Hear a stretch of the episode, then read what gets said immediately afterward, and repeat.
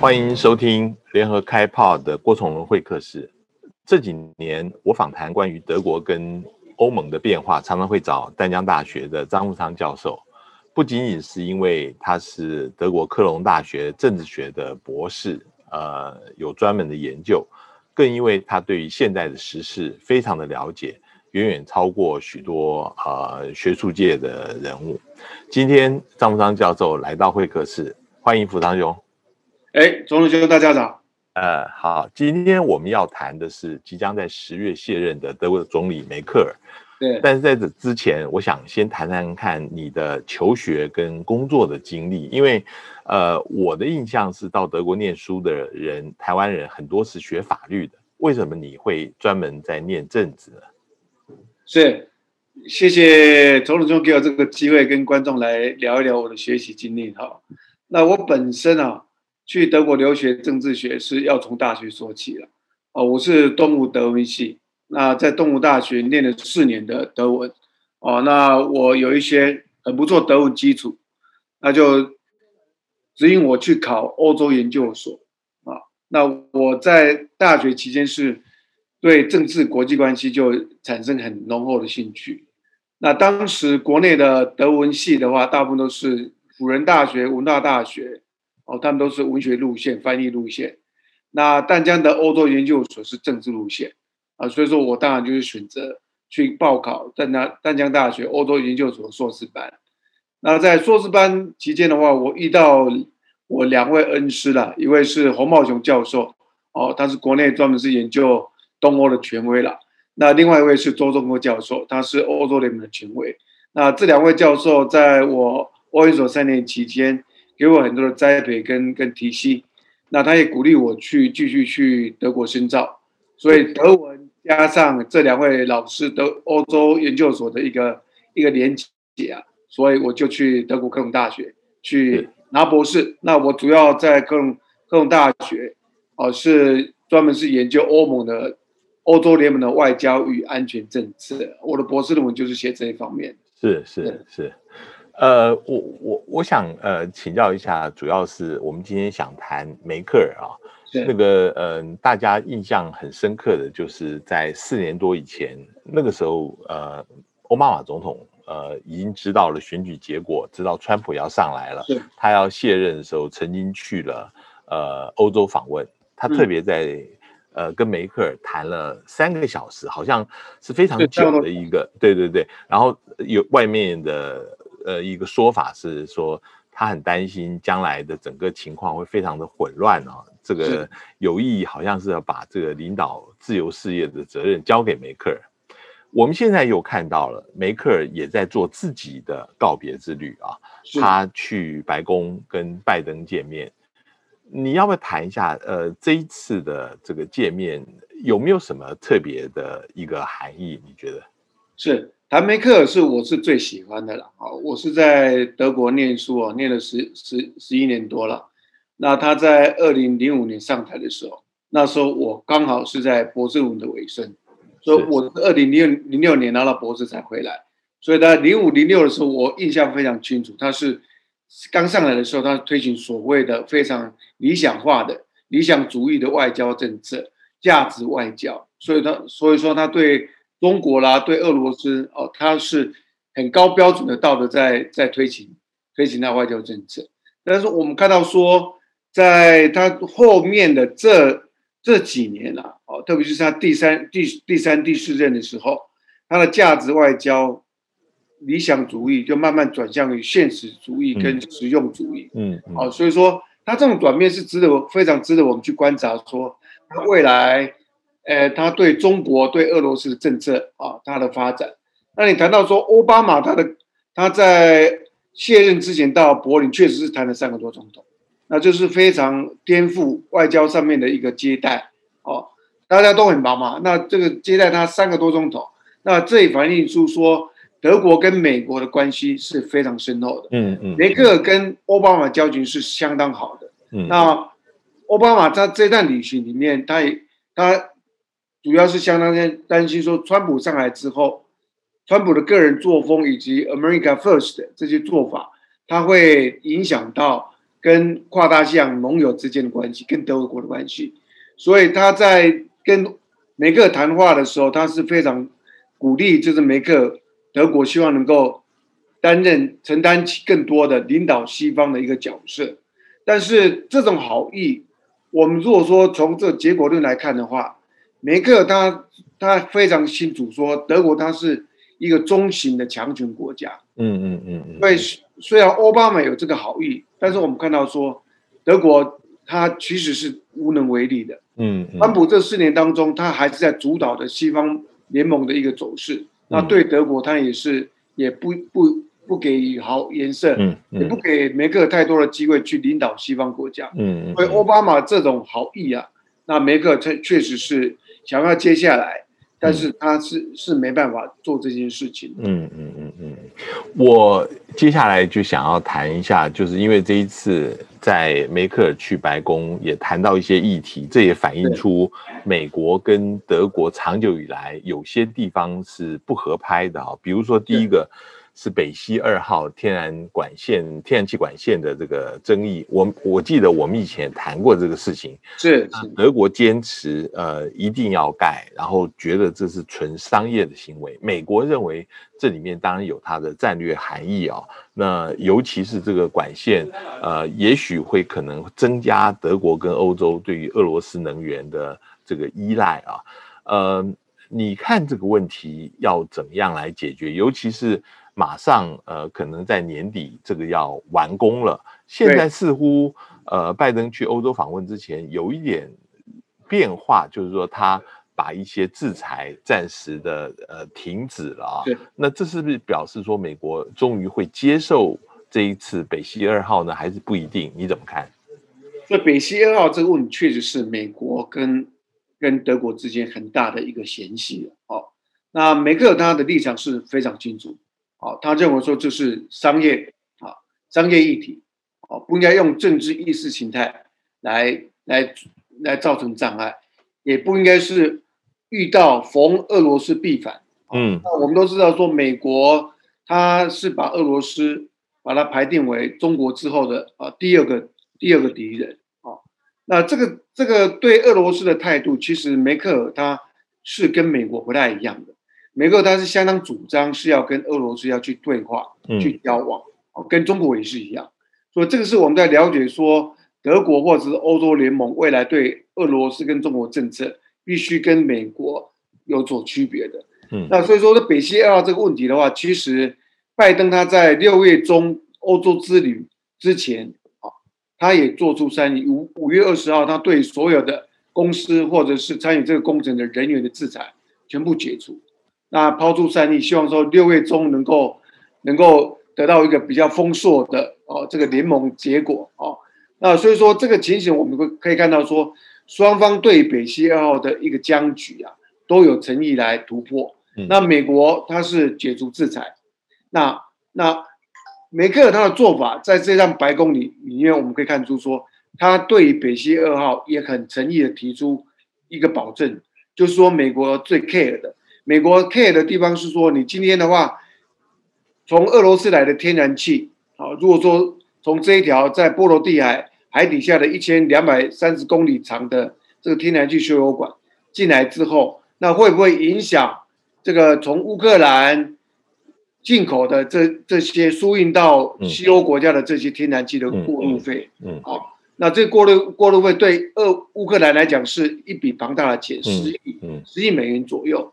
所以美国它的一个战略的一个考量啊，它必须要撑住这个乌克兰啊，所以他希望说这乌克兰能够得到继续收取这个这个这个天然气的过路费，嗯嗯，然后去维持它的经济的运作。所以梅克尔他的让步就是说，他希望说继续完工这个北溪二号，然后呢承诺这个美国会继续使用。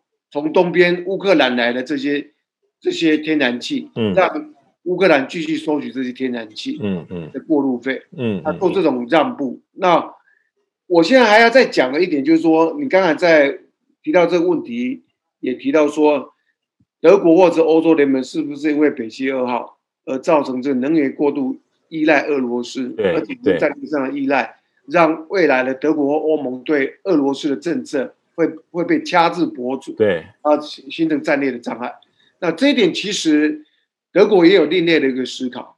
我们都知道说，俄罗斯它主要的外汇来源是武器跟天然气，嗯，石油跟天然气。那今天的话，这条管线将占据这个俄罗斯出口天然气的大部分，所以反向思考的话，那俄罗斯也是依赖的欧洲的天然气的进口。那我我我我其实其实这个是很有意思，就是反向思考，就就是说，如果说俄罗斯只剩下中国大陆是唯一最大的一个出口的呃市场的话，那这样子反而更鼓励中国跟俄罗斯的联盟嘛？你必须还是要有分散市场，让它对于西欧仍然是可以继续没有错。事实上，就是因为最近的这几年。对于由于乌克兰的问题，你对于俄罗斯的制裁，才使得它越来越靠近中国大陆，只有依赖中国大陆市场不可嘛？是不是？对，所以这不这个战略的观点，我认为是双方是互赖关系的。嗯嗯，那是只是我们在太过于站在西方或美国的立场去看待这个问题，去指责指责德国说你在以后未来能源百分之六十。天然气都从这条管线进来的时候，那会不会发生二零零六年、二零零九年乌克兰的断气事件？那造成西欧国家的一个能源能源短缺，而一个经济影响欧洲经济的发展。那这层顾虑，我是觉得说，我们应该是从两个方面先来看，啊，是互有依赖的关系的。是。那我们讲到中国这一次，呃，拜登去了欧洲，呃，他在英国还有在布鲁塞尔，似乎。欧洲方面，呃，跟他似乎是有同样的看法，共同要对中国大陆来强硬啊。但是，呃，德国一直在欧盟里面强调要战略自主，尤其是欧盟里面，德国最强调跟中国大陆的经济关系。去年年底的时候，还推动呃跟呃中欧之间的投资保障协议。未来，呃，在后梅克尔时代。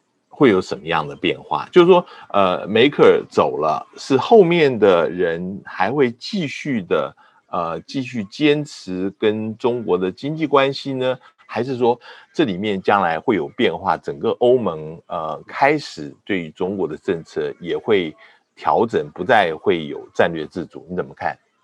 我我想先来谈谈战略自主这个东西了哈。那即使德国或者欧洲联盟的战略自主的思想。啊，其实他老早在很久冷战时期就有了，只是做的不是很具体。那是川普川普主义让德国跟欧洲人们吃了秤头铁了心，嗯，所以他们发现说，川普时代的哦四年告诉德国人、欧洲人说，美国的承诺不是很靠谱，是，所以应该要自立自强。所以现在欧洲国家德国已经要做自己，要走这个战略自主路线。我的观察，这是已经走不去的一条路了。嗯，所以说我们可以看到，说七月十四号，这个欧洲执行会提出所谓的他们的气候计划。哦，那气候计划里面抛出了一些，呃，碳中和的时程啊，以及二零三五年要要禁止贩售所有燃料汽车。啊，这些大幅度的这些这些气候的一个政策，完全超越啊美国的一些布局。嗯嗯嗯。所以说这个。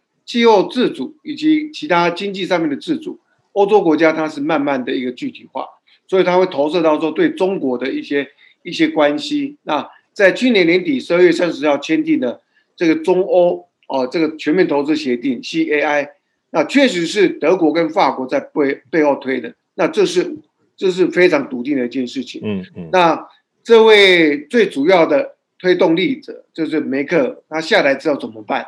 那我认为第一个马克龙啊，马克龙他会继续啊推他的这个全面投资协定，因为马克龙他也认定跟跟梅克的一个政策对中国的政策是相当一致的哦。不要我们在六月中这个拜登去欧洲访问的时候，在北约啦，在 G 团体讲了很多要要打击中国的一些政策的时候，那马克龙讲了一句话说：不要把 G 团体把它塑造成一个反中反中俱乐部，嗯嗯啊，要跟中国要去抵抗，但是也要跟他合作，嗯，所以梅克尔跟马克龙的政策对中政策是一致的，所以梅克尔下来之后，那最直接的承接者就是马克龙。嗯，马克龙在二零二零年会不会再继续啊？嗯，当选总统？那这个我们再来谈到。嗯，那第二个，我认为会继续承接梅梅克尔的对中政策的是欧洲执行委员会。嗯，那承接欧洲执行委员会不是因为欧洲执行委员会主席他现在是德国人，啊，这个冯冯德莱恩是梅克尔的爱将，不是因为这个关系。啊，因为欧洲执行委员会他也认定，也他的政策对中国的政策也是希望中国的市场，然后来振兴一后一级实行的欧洲经济。嗯，对欧洲层面的行政机构，他也是支持这个中欧投资协定的一个一个推展。嗯，他你刚才讲说九九月二十六号德国大选之后，那如果说上台的人士写，当然是对于梅克尔的欧洲亲亲中的政策。会造成一些挑战，但是我个人的预判啊，应该是梅克尔的一个梅克支持梅克尔路线的拉选，他会当选。嗯嗯。那这个议题我们在后面我们如果有时间我们再来聊它。嗯嗯。所以从这些情况来看的话，现在虽然这欧洲全面投资协定是卡在欧洲议会，但是我认为它是短暂的。嗯嗯。啊，在基于这个这个需要中国市场来振兴欧洲经济的。这种前提之下，跟中国发展经济关系是符合德国跟欧洲联盟的利益的。我我我想再问一下，因为前面提到战略自主，当然，呃，是不是有一个大家并没有提到的，就是其实德国啊，或者整个欧盟对于美国政治的变化，其实也很担心。比如现在拜登当然是说跟欧洲的关系很好，那你四年以后，或者是三年以后？呃，美国是不是还继续是拜登呢？川普会不会再回来呢？这个因素一直是不确定的，是不是也会让欧洲的战略自主会特别强调在这方面？是，那当然是对于川普会不会再再回来这件事情啊，目前欧洲台面上的政治人物是讨论比较少，毕竟这是四年之后的事情。嗯嗯。那眼前拜登的政策，今年六月中旬啊，那个拜登他旋风式的到欧洲去去开了市场的峰会，那所带带给欧洲的一个讯息是非常不满意的。嗯，那第一个他在经济上面没有满足欧洲人所期待的啊，签署啊 TTIP 就是跨大西洋美国跟欧盟之间的啊一个自由贸易协定。那这个对于欧洲来讲，在疫后的经济重建是非常非常重要的一环啊。嗯嗯。那第二个是安全上的满足。那欧安全上，欧洲国家所重视的是希望说，跟这个俄罗斯能够取得像某种程度的一个谅解，能够减少在乌东乌东地区的一些军事活动或军事武器，来降低欧盟国家或这个欧洲东中东欧国家他们的来自于俄罗斯的军事威胁。哦，那这些问题的话，在拜登他这八天的欧洲之旅，他都没有没有没有给一个很明确的一个一个答案，所以欧洲人他也觉得说，这个川拜登时期所做的一切，都还是在为自己的抗中啊，在找找找寻出路。所以在这一次的，我们都看到说，阿富汗的撤军这件事情，嗯，欧洲国家也相当不谅解。对，好像是最后才跟北约盟国这样讲，对不对？一来他没有事先去知会，嗯，本来是预计在九月十一号，嗯，二十周年的啊，九幺二十周年这一天才要撤军，嗯，他现在已经在八月底都要就要撤光了嘛，嗯，所以这个变化的话，完全都没有跟欧洲盟国去智慧，嗯嗯，所以让欧洲国家觉得说，今天抗抗中对抗中国这件事情，还是美国的最重要的一个外交利益。那欧洲被摆在后面的后面的时候，那战略自主、自立自强还是有必要的。好，我我接下来想想问你，就是除了这个梅克尔跟美国的关系以外，梅克尔现在跟欧盟整个的关系会是怎么样？因为，呃，我们知道在离任之前，他原来在六月二十五号有一个欧盟峰会啊。他曾经有建议，他当然他跟马克宏一起建议要有一个欧盟跟俄罗斯普丁之间的峰会，但是竟然没有获得通过啊。那呃，他在去年年底想要推的投资保障协议，现在欧盟议会也无限期的推迟啊。那虽然你说有可能将来还是会恢复，但是从这样子来看，是不是梅克尔到最后的这一年，其实在俄罗斯跟中国方面，即使在欧盟内部都有蛮大的一个挫折。是，那这个挫折是你说。他对俄罗斯、对中国的政治是外交上的失败啊，然后觉得那那那就是是也不是了啊。从这个表面上来看，你这么位高权重的一位梅克啊，应该是说话是掷地有声的啊。结果他推出这个建议，要召开跟俄罗斯的峰会，被被打回票，没有被支持。那当然是对他面子上面来讲是有损伤的，所以媒体上面也。很直接冠上说，哎，他是在欧洲联盟里面的影响力慢慢衰微啦，他已经日落黄昏了啦，嗯，哦，梅克尔已经要过时了，等等等啊，嗯嗯，但是我的看法是，他是一位百分之百的哦欧洲主义者，嗯嗯，说他在位这这十六年，他完全都是主张欧洲路线啊，所以他所确定的一些欧洲制度。欧洲政策啊，比如说我们看到他最艰辛的时刻，就是所谓的他的难民政策的失败。对，欢迎政策搞得一团乱之后，那他这个过程当中，他还是没有放弃欧洲路线，他还是一直要维持所谓的生根的自由、内部自由流通啊，一些一些这个这个内部的一些管控啦，一些庇护政策的升级制度，所以他所确立的每个主义的。欧洲政策啊，它的影响是很深远的。那他下来之后，他留给欧洲国家的，他所谓的梅克主义路线，要如何去守住这个超国家主义的运作方式？这个我想他一定会，不管后继的是德国总理是谁，以及这个马克龙或者其他的西班牙、嗯意大利这些总理有没有支持，新新的上台的政府是谁？那这个路线是应该会被支持的。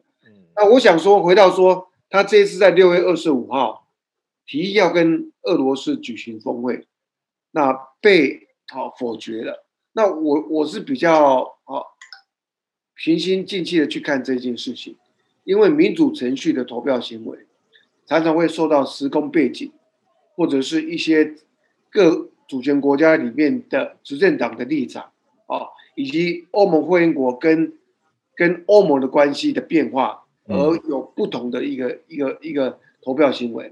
嗯，欧洲联盟它是一个很复杂的一个一个政治实体。嗯，二十七个主权国家。嗯，那不要忘记了，现在在六月啊，在在上礼拜五啊，在欧盟的法院才杠上了波兰，说波兰的司法改革它是违背欧洲联盟法。嗯嗯嗯。那波兰政府。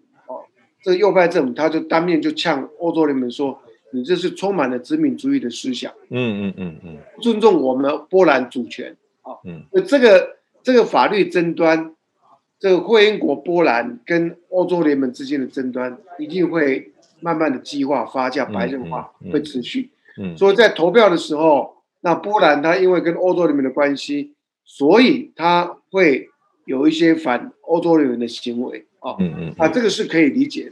嗯，那今天的话，波兰它的立场啊，它是非常支持美国的。哦，因为波兰它是非常忌讳这个俄罗斯的军事威胁。嗯嗯，所以他得到川普的一个军事承诺，有所谓的这个川普堡垒的一个因素。嗯嗯，所以他非常支持美国的立场。那今天你要跟俄罗斯召开这个峰会。那有一个考虑就是说，六月十五号，六月十五号的时候，拜登已经跟普京已经会议过了，那而且谈的问题也也大概都谈过了，乌克兰问题也谈了，那网络安全也谈了，那未来跟克里米亚黑海的一些安全问题，哦，也都谈了。那在六月二十五号，梅克尔提出这个要又要跟这个普京举行峰会这个建议的时候。那有很多欧盟会员国，他认为说没有什么新的议题可以谈的嘛。拜登在六月十五号刚谈完。嗯嗯嗯嗯嗯。那他们也认为说，在这个节骨眼里面，俄罗斯普京他绝对不会在这一两个礼拜之间会改变他的一些政策组合，所以这个会议来讲的话，它的必要性就降低了，所以才在这个这个梅克提出的建议这个时候才会受到没有被支持，他的原因是在这个地方。嗯，那我我我是我是比较不愿意把它扩大说这是呃梅克个人的失败啦。哦啊，他一个一个他的一个政治，嗯，政治的一个黄昏啊，嗯嗯，让让他的对欧盟的影响力会削弱。那我我是不认为这样的。我另外就是刚刚也提到欧盟跟中国的一个关系，我们看到就是说这个，呃，一方面就是他投资保障协议现在无限期的推迟啊，但是呃，我看到中国最近比如说呃，在今年就已经连续有两次。跟法国跟德国呃开这样子的三方的一个呃高峰会，线上高峰会，似乎就是他觉得紧拉着德国跟法国能够呃能够推动整个欧盟的方向。你你觉得呃在梅克走了以后，这个呃现在目前呃中国跟欧盟的关系会不会也有一些呃变化呢？我我想说这个变化。是值得我们去观察。我想变化是应该是不大，嗯啊，因为梅克他这十六年执政期间呢，告诉德国人啊，中国市场对德国经济是绝对重要的，嗯嗯啊，特别是现在我们看到说未来的气候、未来的电动车市场，那最近的 B M W、福斯他们也敲定了要加速啊电动车的发展。嗯，那要电动车的发展里面前进中国，那中国在二零三五年之前，对于目前这个德国汽车的一些传统燃料汽车的啊这些市场是非常重要的。嗯，中国要尽快尽快把这些目前德国汽车所制造这些汽汽柴油车啦，把它消耗完。嗯，而且中国市场也提供这些未来。德国汽车电动化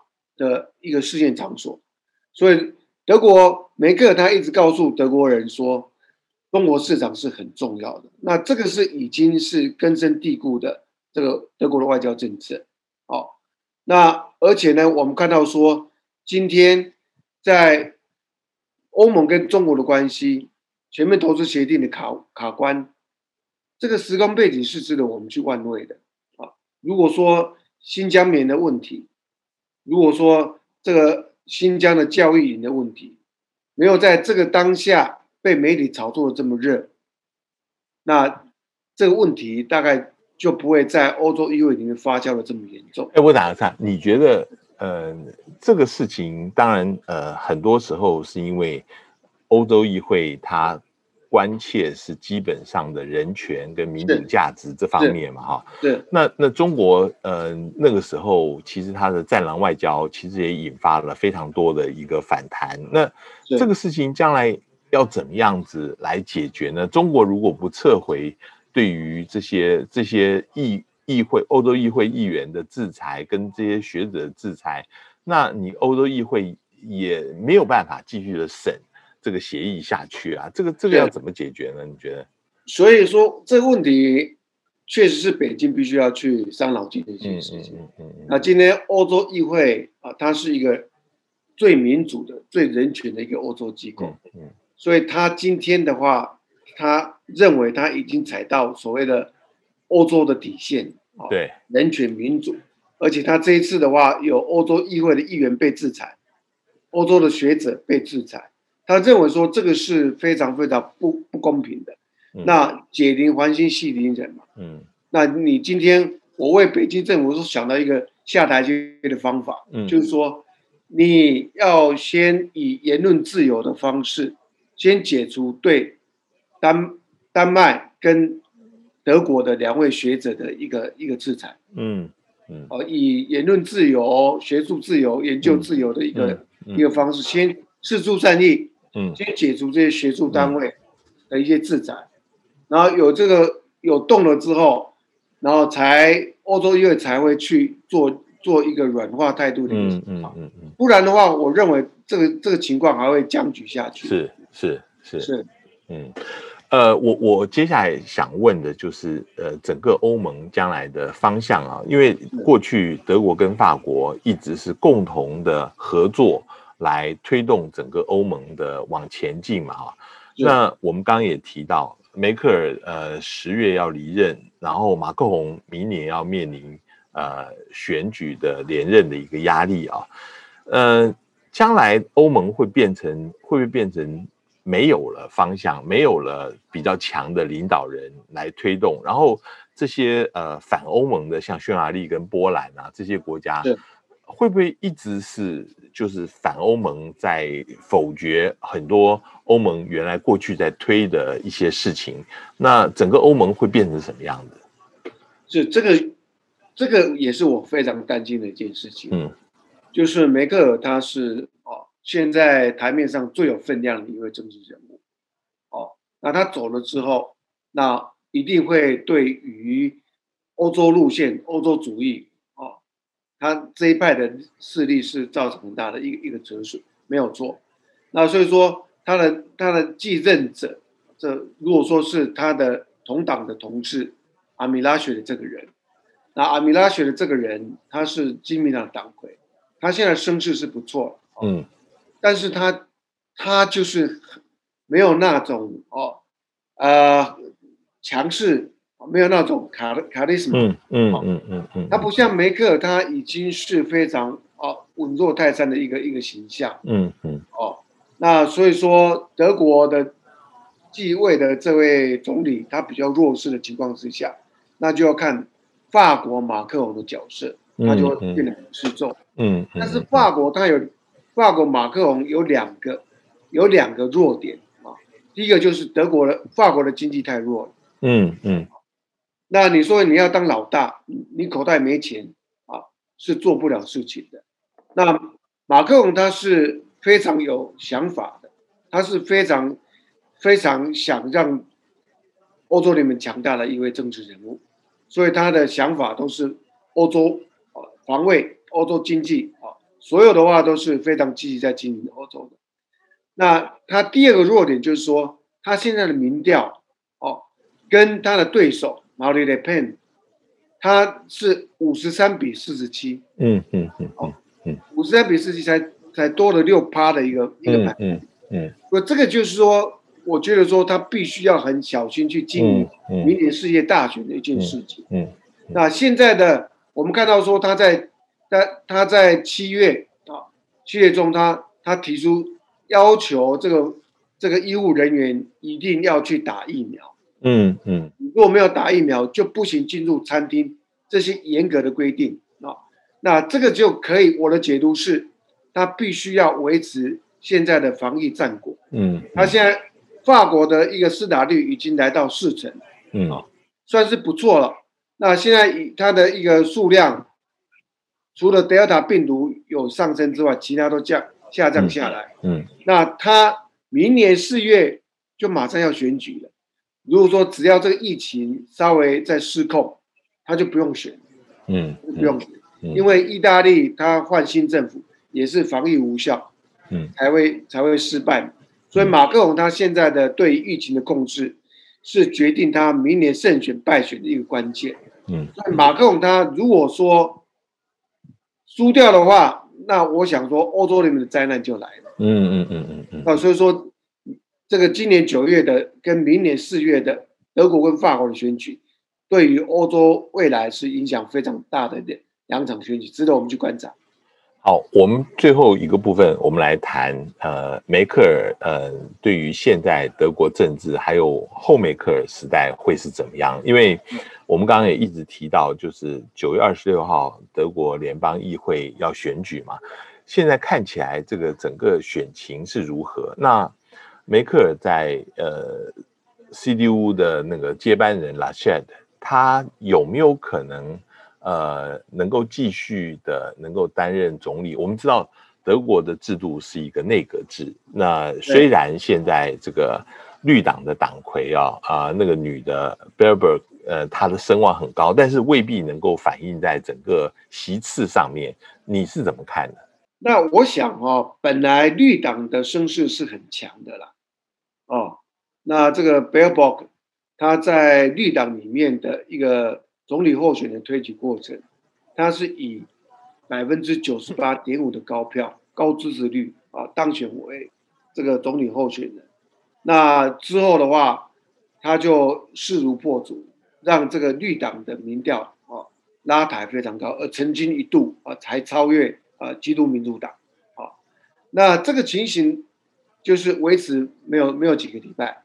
啊，在六月六月初啊，七七月就开始爆发很多关于这个绿党这这个这 b e r b o c k 这位候选的一些丑闻呐，嗯嗯，他的假造履历啦，以及他他的一些逃漏税的一些问题啦，所以他现在绿党内部已经有点在在讨论所谓的换类似台湾的换柱了，嗯嗯嗯嗯，我哦他。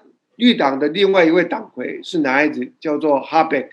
那这个人他是让贤给这个贝尔伯克。嗯嗯。那现在因为贝尔伯克有这些这些问题出现之后，那形象非常好的哈贝克这位男孩子啊，这位男党魁，是不是会取代他？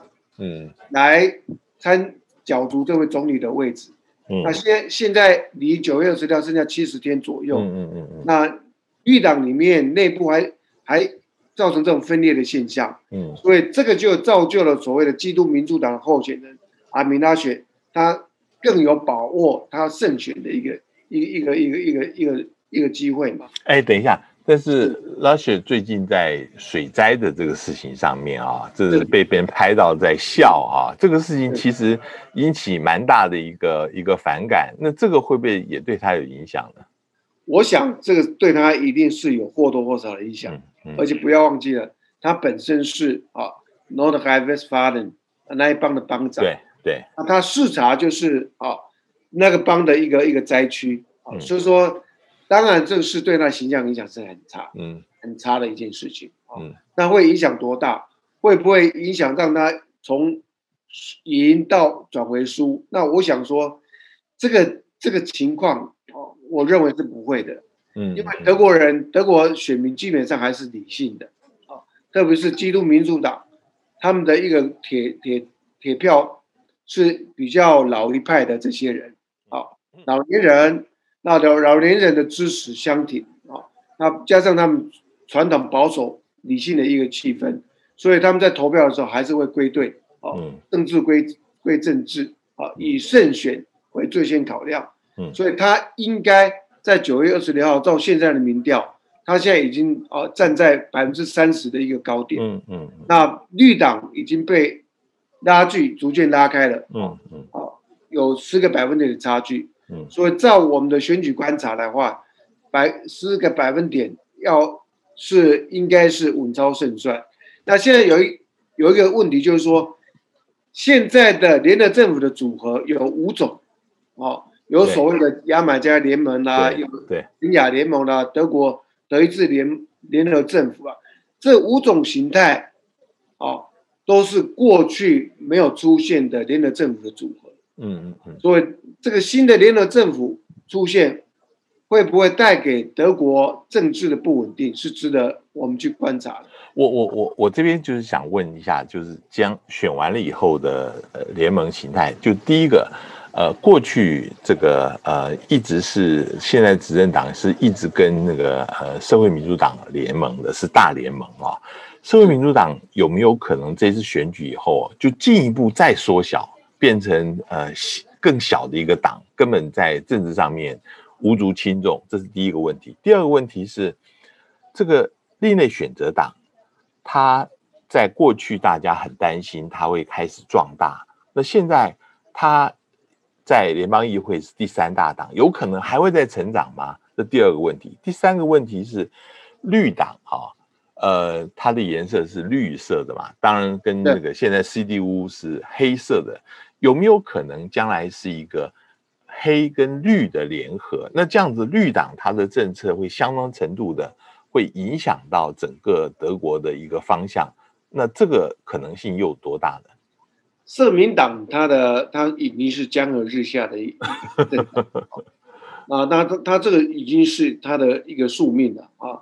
他跟梅克尔啊大联合合作了世界啊，那所有的政策都已经慢慢的偏右啊，脱离他本身原来的左派的一个一个一个色彩，所以他已经被稀释的这么淡。那在这次的一个选举里面，他也是一蹶不振啊。他目前呃，他目前的选票来讲是落在绿党之后啊，绿党预估大概会拿到。一百二十九席，社民党一百席左右哦，那他注定要成为第三大党，所以，所以现在的社民党的候选人，也就是说，现在的现任的财政部长，哦，那 Schultz 啊，他他的他的民调是非常前面的，个人民调是非常前面的，那总理的呼声也是很高的，但是他整个社民党的得票不可能拉高的情况之下。他担任总理来组成内阁的机会是不大的啊，那所以说，社民党他未来他只能够啊当老二或老三，去跟其他的政党去组成联合政府。那他现在的话已经说的非常清楚，绝对不再跟梅克尔的基督民主党去形成联合政府。嗯嗯，所以说这五种可能的联合政府形态哦，他所谓的肯雅联盟啦。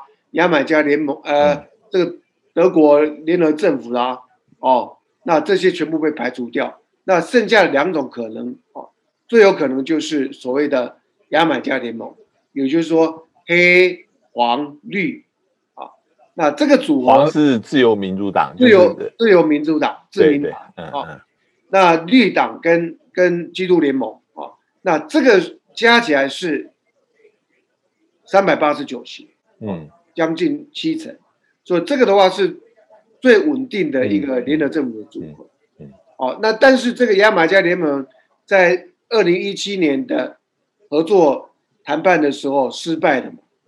失败之后会不会重重蹈覆辙？这次能不能不能组阁成功？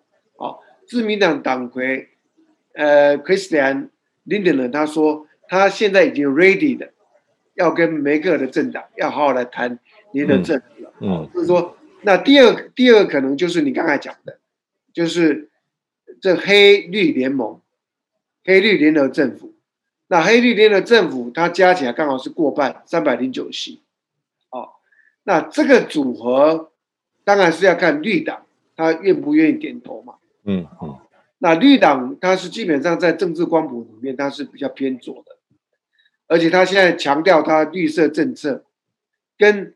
基民党所强调的哦，大企业政策哦，那会不会有一些合作上的摩擦？那这个是非常非常大的挑战。我们看到说，在一九九八到二零零五，这个红绿联盟，社民党跟绿党结合联结合成联合政府的那七年，嗯，是德国政治的。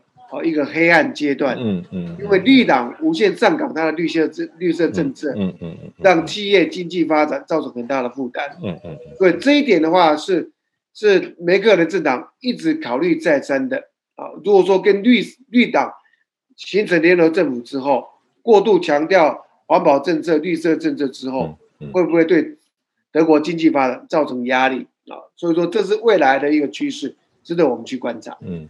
是，那德国另列选择党的一个发展形势，它目前的民调已经是啊，没有像二零一七年十二点六那种强势，嗯嗯，大概维持在十到十一之间，微幅的下降，但是到底它还是在第三个大党的位置哦，它已经比社民党，嗯，快超越社民党啊，那所以说他还是会进入国会。嗯嗯，还是会维持在哦，大概是六十六十二席左右的一个一个一个势力强势啊，进入国会。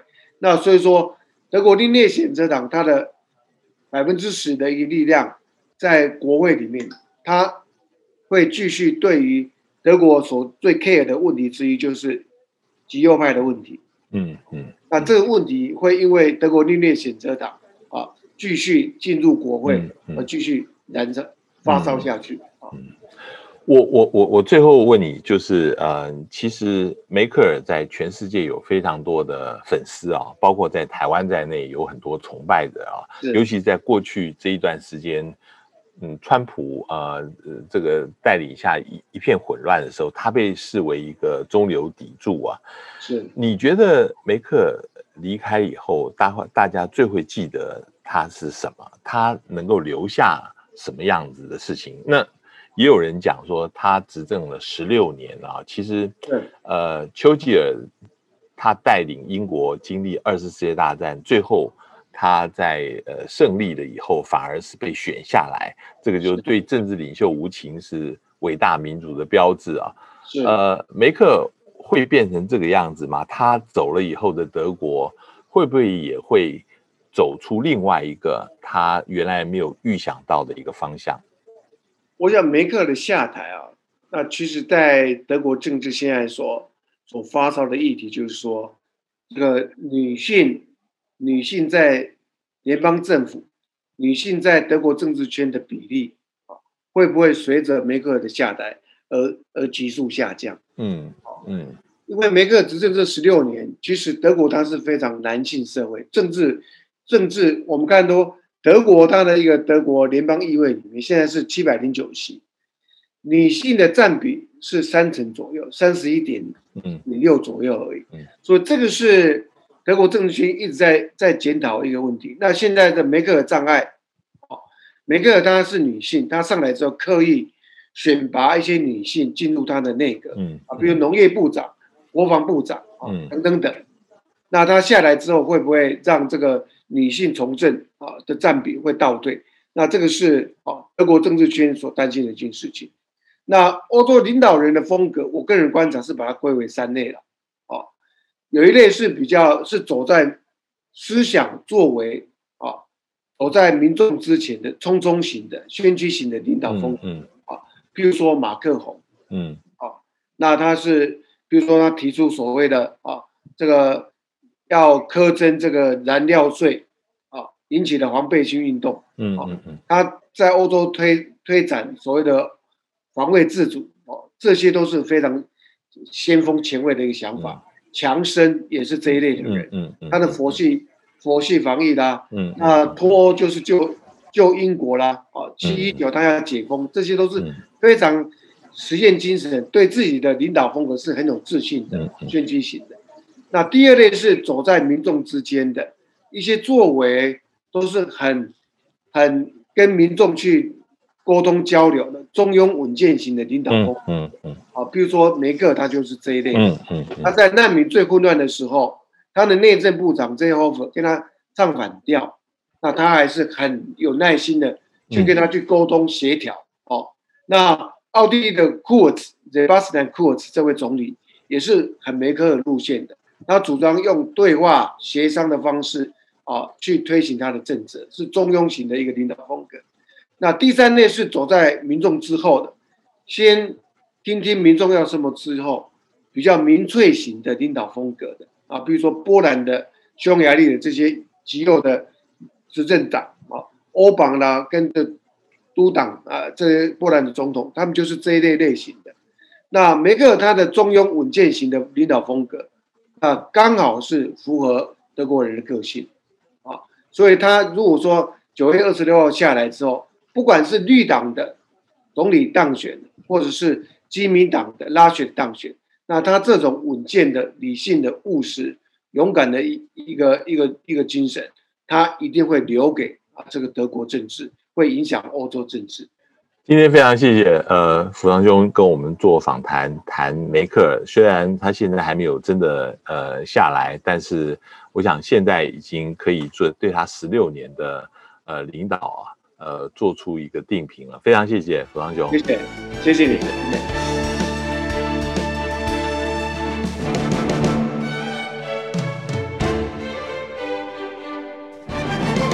更多精彩的报道，请搜寻 VIP. 大 U 点 .com 联合报数位版，邀请您订阅支持。